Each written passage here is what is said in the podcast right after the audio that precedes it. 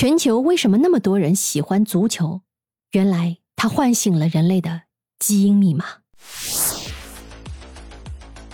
每四年一届的世界杯决赛期间，超过十亿人收看了电视直播。这意味着呀，全世界七分之一的人都停下了手头的事情，把注意力集中在这个小小的皮球上。足球运动为什么会让不同肤色的人们都沉醉其中，爱得疯狂痴迷呢？英国著名的动物学家和人类行为学家斯德蒙德·莫里斯的《为什么是足球》这本书里，在这方面做出了有趣的探究。莫里斯不仅是研究性的学者，还曾经在伦敦动物园的哺乳动物馆当过八年的馆长，这使得他很擅长用动物的行为模型来观察人类。后来呢，他又在伦敦的一家足球俱乐部当了七年的技术总监，这让他很擅长通过足球来探查最根本的人性。他认为，全球那么多人喜爱足球，是因为足球是最接近狩猎的运动。很多人也许会认为，对于现代人来说，狩猎是一件多余的事儿啊。我们可以通过畜牧和农耕来获得稳定的食物，何必要冒着被野兽干掉的风险去狩猎呢？作者认为，假如你只把狩猎当成是生存所迫，可就小看它的作用了。站在更大的时间尺度上看，当狩猎行为持续上百万年之后，它可就不光是生存手段。而是成了人类身体和心智的塑形器。人类为了生存而发明了狩猎，狩猎又反过头来塑造了人类。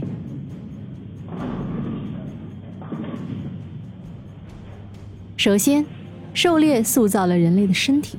为了跑得更快，我们不得不依靠后肢站立；为了跑得更远，我们必须善于呼吸。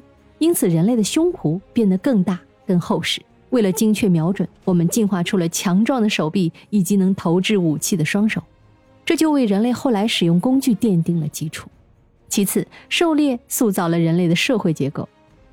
上面这些生理变化在男性身上更加显著，所以男性成了猎手，而部落中的女性则承担着哺育后代的母性职责。这就意味着两性之间必须要分工，为了提高狩猎的成功率。部落成员之间必须要协作。假如单兵作战，很难战胜狮子、老虎之类的大型猛兽。所以，是狩猎让人成为一种懂得协作的动物。狩猎呢，也塑造了人类的心智。在狩猎的过程中，人类变得更加的机智、狡黠，而且更专注、更有耐心。我们必须要有制定计划的能力，而且还要懂得控制风险、权衡利弊、处理危机。很多人类引以为傲的心智能力，都是在狩猎时代被塑造出来的。狩猎时代一直持续了上百万年，从根本上塑造了人类的身体、心智和社会结构。猎杀就跟吃饭、睡觉、繁殖一样，成了人类最底层的生理本能。直到一万年前，一个重大的转变出现，那就是人类进入了农耕时代。人类把抓来的猎物圈养起来。并且播种特定的谷物，以此获得更丰厚的回报。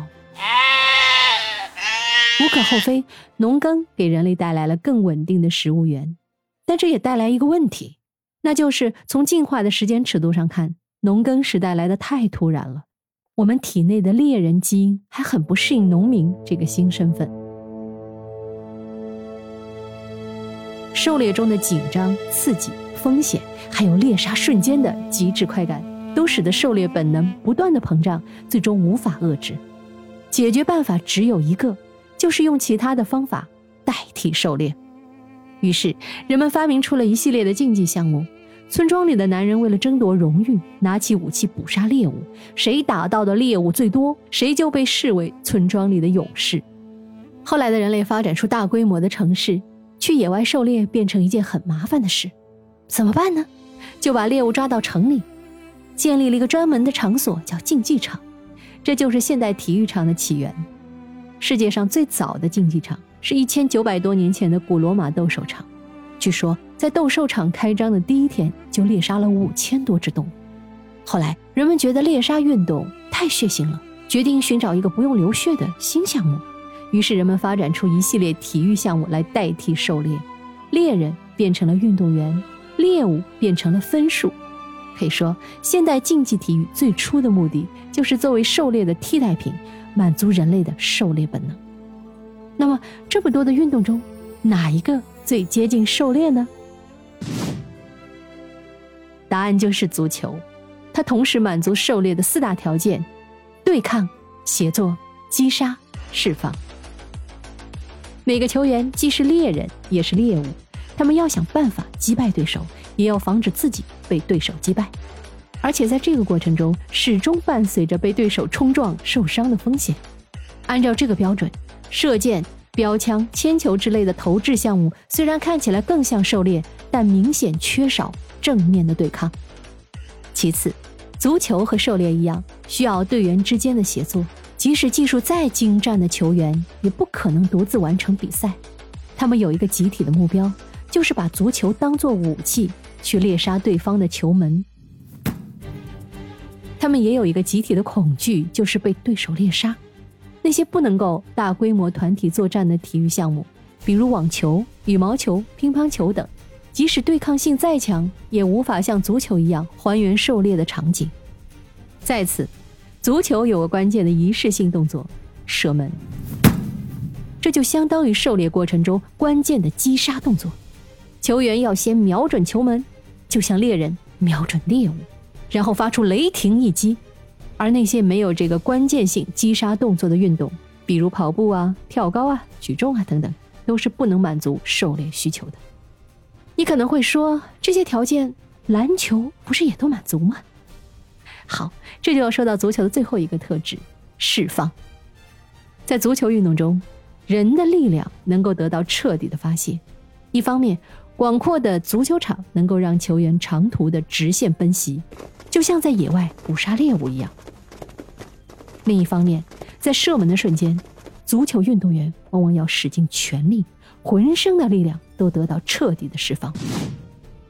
但在篮球运动的投篮时，除了扣篮之外，大多数投篮靠的都是技巧，需要控制力量。假如用力过猛，反而投不进去。所以，虽然篮球也具备狩猎的特征，但从大概率上看，足球的射门动作能更大程度实现力量的释放，而且足球的体验成本很低，只要你有一块空地和一个皮球，然后随便找点什么东西戳在地上当做球门的门柱，你就可以体验一把猎杀的快感，这就导致了足球最终无处不在。说到这儿，你可能会问。既然足球是最接近狩猎的运动，而且体验成本很低，为什么现代足球直到最近两百年才得到普及呢？莫里斯给出的答案是：没有球。确切的说，是大多数地区没有制造足球的工艺，他们造不出又轻又圆又结实的足球。起初，欧洲人把猪或者牛的膀胱扎紧。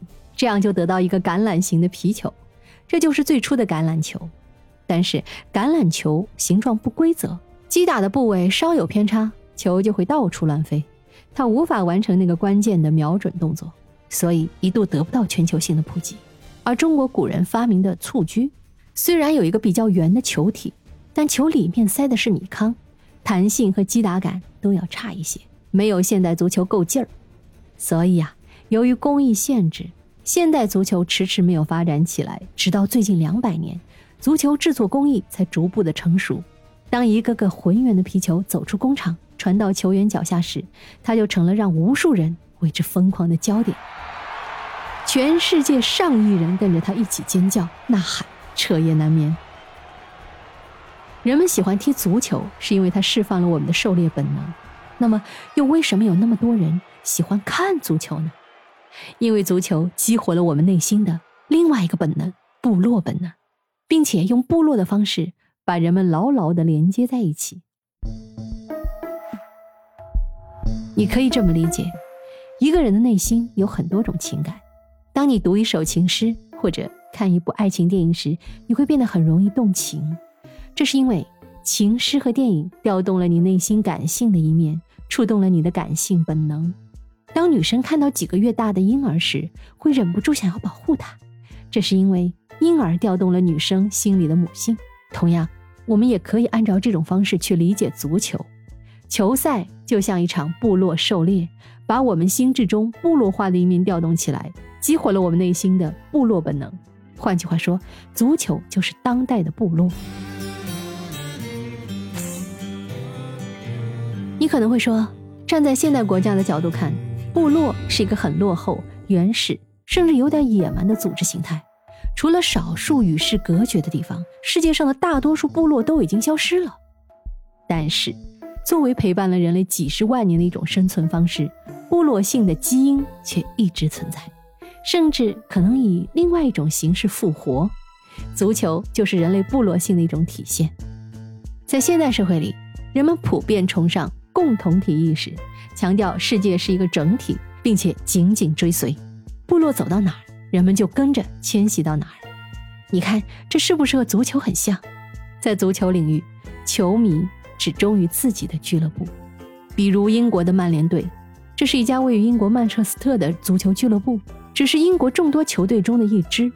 但是曼联在全世界却有三点五亿的球迷，相当于英国人口总数的七倍多。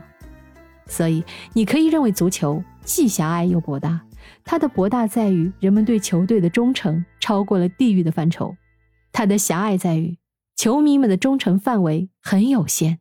他们不会喜欢所有的球队，而是只忠于自己的球队。这是足球和部落的第一个共同特征。第二个特征是高度的排他性，以及对胜利的极度渴望。在远古时代，部落之间的冲突要远远多于合作，因为过去的生存物资非常有限，抢夺生存物资关系到生死存亡，谁都不可能同情另一方，必须血拼到底。很多主场球队都会在比赛之前搞一些小动作，比如白天派导游带客场球队参观游玩，不是因为好客，而是为了消耗对手的体力；或者故意找大量的警察驻守在客场球队入住的宾馆，表面上看是为了保护，但实际上是为了让对手紧张。还有的球队故意把对手的宾馆安排在风月场所附近，显然也是别有用心啊。但是重点在于，很多球迷对这种做法并不排斥。正所谓兵不厌诈，足球与其说是体育交流，不如说它更像一场战争。你看，这是不是和部落时代的价值判定很像？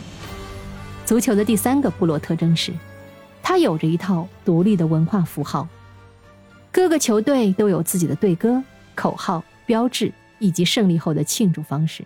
就和古代的部落一样，有着自己的一整套仪式。足球的规则就像部落的律法，每个球队的主场就相当于部落领地，红牌和黄牌就是部落禁忌，而比赛本身就是所有仪式的高潮。根据莫里斯的观察，直到今天，足球比赛之后的庆祝仪式，除了交通工具从马匹变成了敞篷车，其他的元素和几千年前的狩猎庆祝相比。没有太大改变。其实，只要再深入一步，我们不难发现，足球还有很多其他的部落特征。比如，足联就像部落里的法官，主持公道；俱乐部主席就像部落长老，管理日常事务；理疗师和训练员就像部落里的巫医，负责调整战士们的身心状态。当然，这些部落特质不仅仅存在于足球领域。别的运动项目也多少具备，只不过足球把这些特质发挥的更彻底。好，了解了足球的部落特征之后，我们就能够理解为什么人们对足球那么死心塌地。首先，人类已经经历了上百万年的部落生活，部落性已经植根在我们的基因里，唤醒它需要一把钥匙，这把钥匙就是足球。因为足球是最接近狩猎的运动，它能够最大限度地激发我们基因里的部落性，而部落性最主要的几个特点：忠诚、求胜、图腾崇拜，在人们的行为里交叉演绎，构成了一幅人类为足球痴迷的图景。我们看的是足球，我们当然看的也不仅仅是足球，而是上百年来的人类本性。好，密室里的故事。探寻历史深处的传奇，目前为您讲述。感谢您的收听，我们下期再会。